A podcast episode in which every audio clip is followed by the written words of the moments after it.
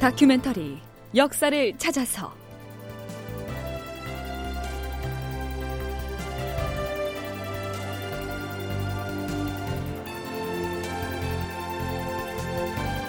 제 761편 이순신과 원균 그 갈등의 시작. 극본 이상락 연출 최홍준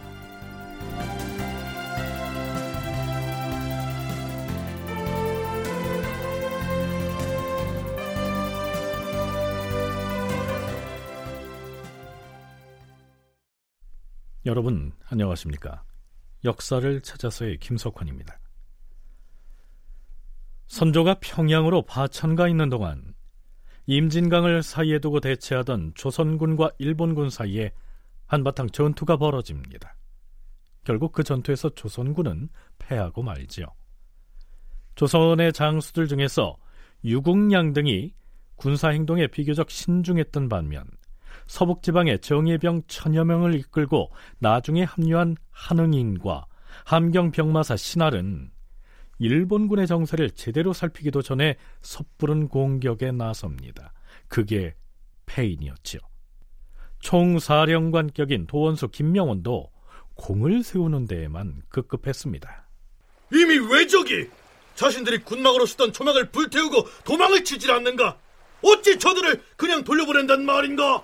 내가 인솔해온 군사는 서북 지방의 변경에서 오랑캐를 못질러 공을 세운 정예병들이다. 무서울 게 뭐 있겠니까? 아니돼요. 지금 섣불리 강을 건넜다가는 저들의 함정에 빠질 것이오. 신중해야 할 것이오. 그대가 정령 죽고 싶어서 공격을 망설이는 것인가? 모든 장절들은 배에 올라 도강하라!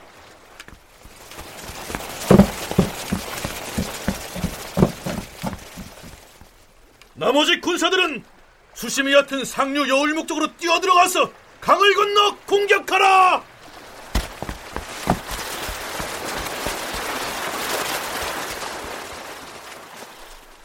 이후의 상황에 대한 선조 수정실록의 내용은 이렇습니다.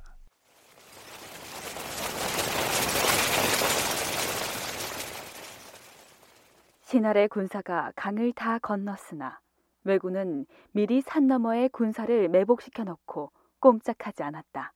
신할이 군사를 이끌고 더 바짝 다가섰을 때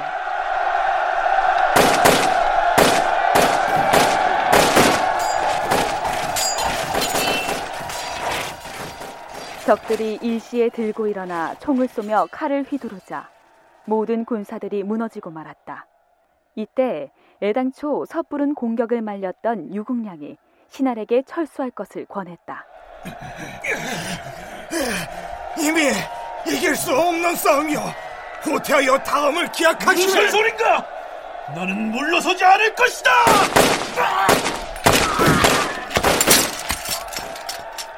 신할이 조총에 맞아 죽었다.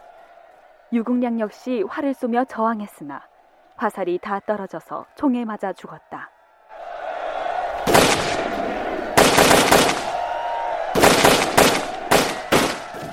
군사들이 강 언덕으로 달아나자 적들이 추격해와서 쳐 죽였다. 일부는 도망하여 강물로 뛰어들었으나 외적의 총을 맞고 죽었는데 그 모습이 바람에 날리는 나뭇잎 같았다. 자, 그러면 서북지방의 정예병을 이끌고 왔노라며 공격을 체근하고 있던 한웅인과 총사령관격인 도원수 김명원은 어떻게 됐을까요?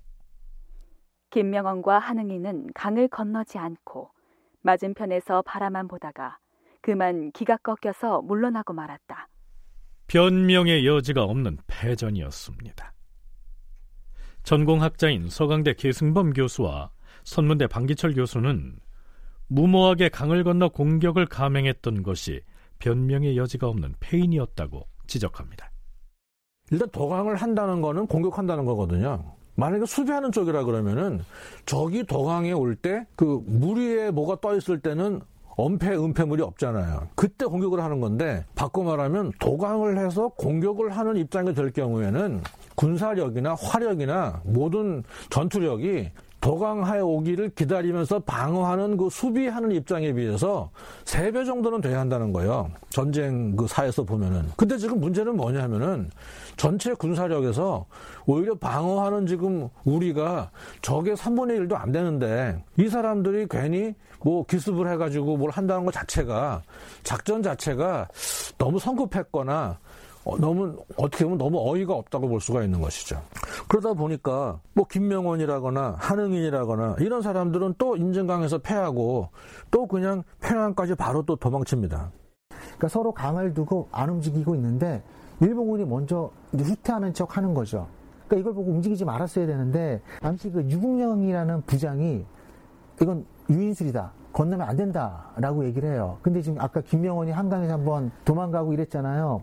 그러니까 이제 뭔가 해야죠. 그래서 또 한흥인, 신할 이런 사람들도 이제 또 선조가 뭐 계속 그렇게 얘기를 하니까 선조가 또 왜 공격 안 하냐는 얘기도 해요. 그러니까 조바심이 나서 강을 건넌 거예요. 근데 이제 일본군이 반격을 하니까 이 조선군이 이제 괴멸된 것이죠. 그래서 이제 또 임진강이 무너지니까 어때요? 평양까지 쫙또 밀리는 거예요. 임진강 전선이 무너지자 일본의 가등청정은 그 기세를 몰고 서북쪽으로 진격해서 올라갑니다. 자, 그렇다면 김명원이나 한웅이는 패전의 책임을 지고 처벌을 받았을까요? 아니었습니다. 지금 적과의 싸움이 어떻게 되어가는가? 주상 전하, 임진강 전투에서 패한 뒤로 군졸들이 대거 이탈하여 도망을 치고 있사옵니다. 지금 대간에서는 도원수 김명원을 처벌해야 한다고 의견이 분분하온데 하지만 그래도 김명원에게는 임진강을 지킨 공로가 아예 없다고 할 수 없으니 이 난국에 죄를 줄 수는 없는 일이다. 종전대로 왜군 방어에 책임을 맡기게 하라. 한강 방어의 책임을 맡았을 때에도 변변한 전투 한번 제대로 못 해보고 서둘러서 도주를 해버렸는데도 아무 문책을 받지 않았는데요. 임진강 전투에서 패한 뒤에도 마찬가지였습니다. 선조로서도 당장 자신이 평양을 떠나야 할 판이었으니까요. 별다른 대안이 없었던 것이죠.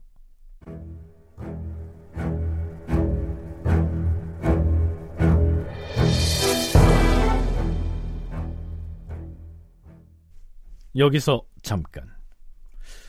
어, 청취자 한 분이 조선시대의 수도를 과연 어떻게 호칭하는 것이 옳은지 문의를 해오셨습니다. 그 의문을 풀기 위해서 용어 한 가지를 정리하고 넘어가기로 하죠. 아, 아니, 어? 외놈들 군사는 아직도 충청도 충주 땅에 있다는데 아, 임금이란 사람이 한양 도성을 버리고 꼭두 새벽에 보침을 싸서 도망을 쳐버리면 아, 우리 같은 무지렁이 백성들은 죽어도 좋다는 것인가?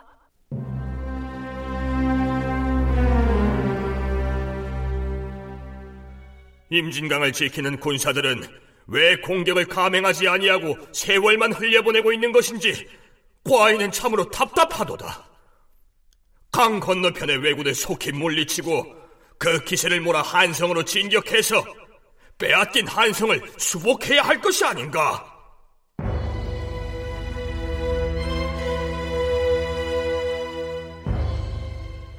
전하! 경성을 버리지 마시옵소서! 경성이 함락되면 이 나라 종묘 사직이 무너진 것이나 진배없사옵니다.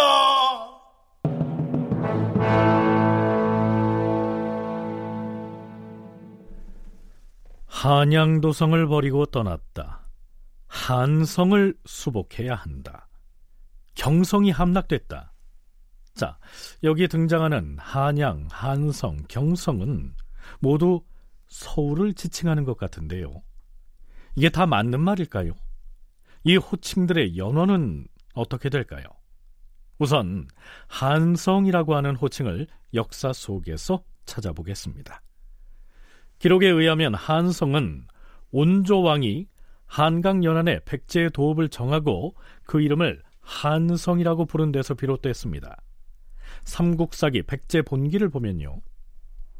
계로왕 21년 9월에 고구려의 거련이 군사 3만 명을 거느리고 와서 수도 한성을 포위하였다. 이러한 기사가 나옵니다. 거려는 장수왕의 이름이지요. 이후로 백제는 웅진으로 도읍을 옮깁니다. 그래서 서울 지역에 도읍했던 시기의 백제를 한성 백제 이렇게 일컫지요. 자, 그렇다면 한양이라고 하는 지명은 조선시대에 처음 생겼을까요? 그렇지 않습니다. 그러니까 태조 이성계가 도읍을 새로 정하고 그 이름을 한양이라고 부른 게 아니고요. 기존에 한양이라고 불리던 곳으로 도읍을 옮긴 겁니다.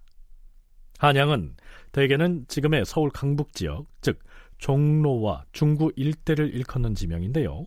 통일 신라 시대의 기록에도 나타납니다. 한양군은 본래 고구려의 북한 산군이었는데 신라 진흥왕이 그곳을 차지하여 주로 삼았다. 음, 물론 고려사에도 등장하죠. 고려 충수광 12년 8월 왕과 공주가 한양에 행차하여 바다가 바라다 보이는 용산의 높은 언덕에 천막을 설치하고 묵었다. 그래서 이후로 쭉 한양으로 불린 겁니다.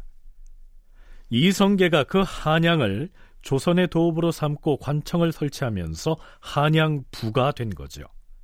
그런데요, 이성계가 조선을 건국하고 나서 4년째 되던 해 실록 기사를 보면 이러한 내용이 실려 있습니다. 태조 4년 6월 6일 한양부를 고쳐서 한성부라 하였다. 네, 아마도 이성계 등은 옛 백제 시대의 한성을 떠올리면서 그렇게 고쳤겠죠. 이때부터 1910년 일제가 조선을 병탄해서 한성부를 경성부로 고칠 때까지 조선시대 내내 한성이 수도 서울의 공식 명칭이 됩니다.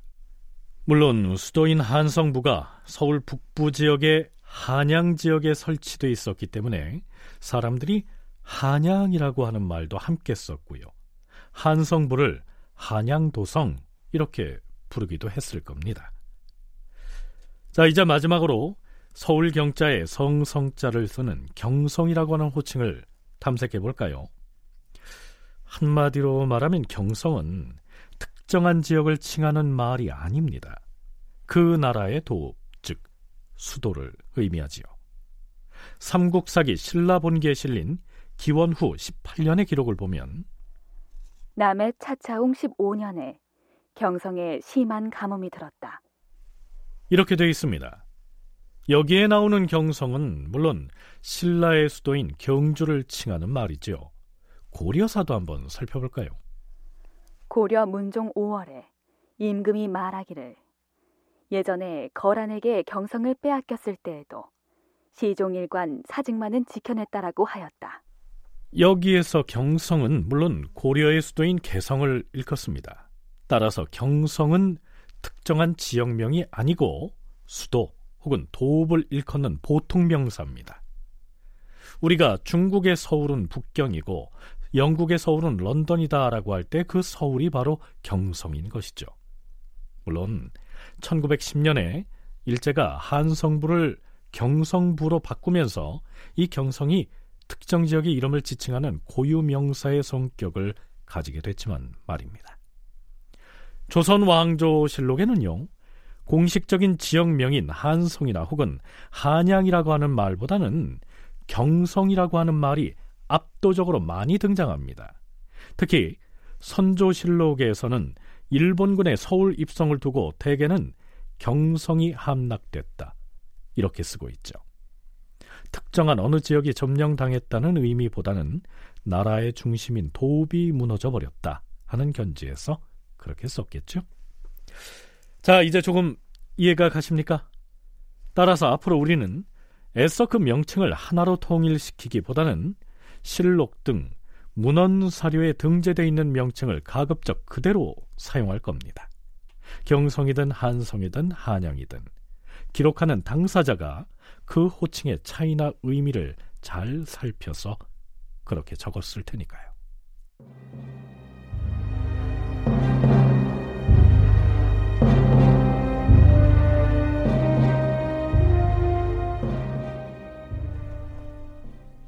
전라 좌수사인 이순신이 함대를 이끌고 출전해서 그 첫 번째 전투인 옥포 해전을 일방적인 승리로 이끌었다.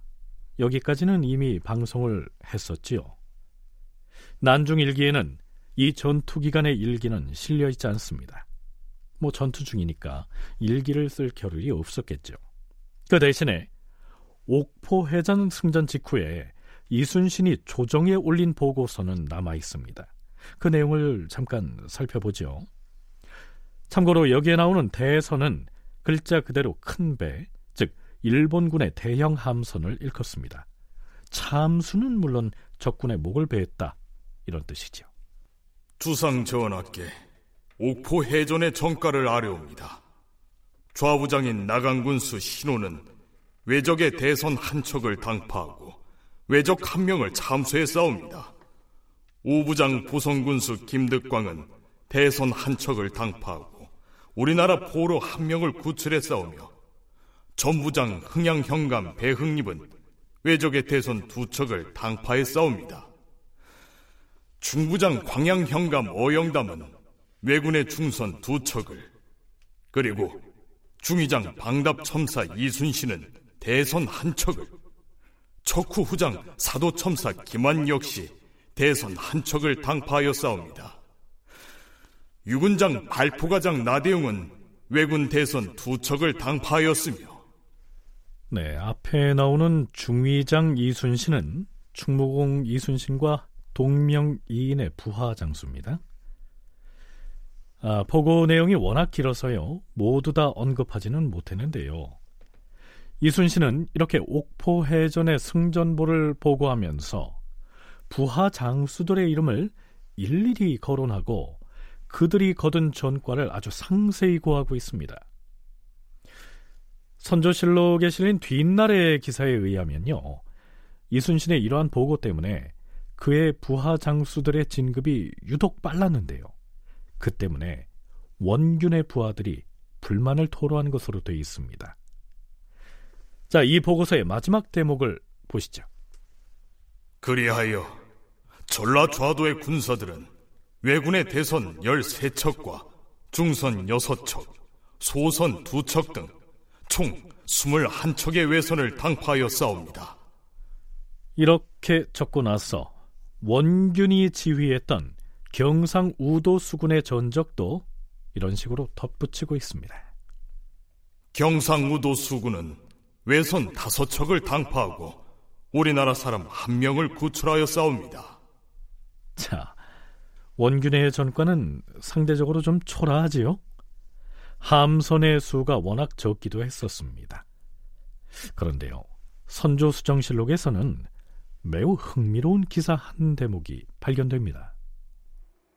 적을 물리치고 나서 원균은 이순신과 연명으로 임금에게 장계를 올리려고 하였다.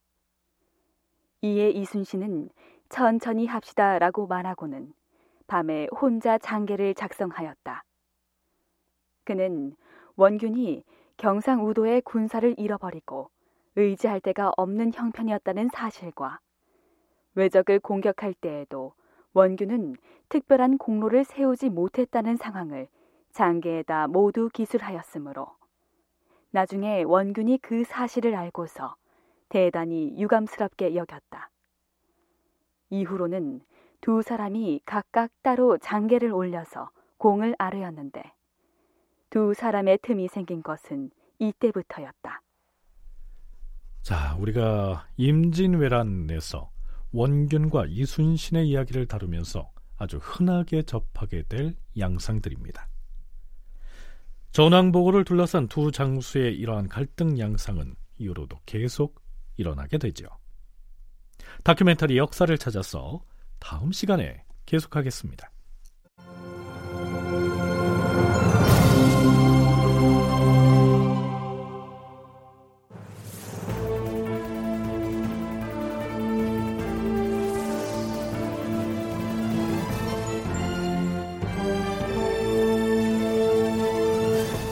다큐멘터리 역사를 찾아서 제 761편 이순신과 원균 그 갈등의 시작 이상락극본 최홍준 연출로 보내드렸습니다.